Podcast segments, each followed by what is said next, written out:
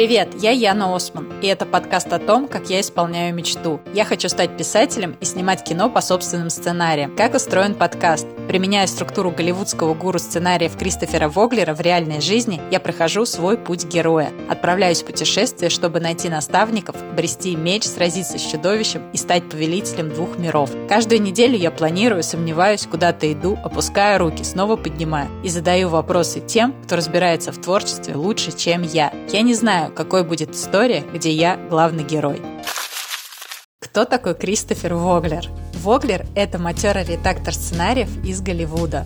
За свою карьеру прочитал десятки тысяч сценариев и работал скрипт-доктором на крупнейших студиях Walt Disney, 20 век Fox, Warner Bros. И Pixar. Скрипт-доктор – это такой человек, которого приглашают для фильма или телевизионного проекта, чтобы подлечить конкретные аспекты уже существующего сценария. Воглер приложил руку к Королю Льву, Бойцовскому клубу, Черному Лебедю, Рестлеру и другим фильмам. А еще он автор учебника для киносценаристов и писателей «Путь писателя». У каждого автора сценарных учебников есть свой конек. У кого-то структура, у кого-то психология героев. Кристофер Воглер взял концепцию известного антрополога Джозефа Кэмпбелла о мономифе и адаптировал ее для кино. Мономиф – это универсальная для любой мифологии структура построения странствий героя. Воглер говорит так. В начале любой истории мы встречаем героя в обыденном мире. Герой не очень счастлив в жизни, но привык к ней. Задача сценариста – выбить героя из статус-кво и через события фильма заставить действовать.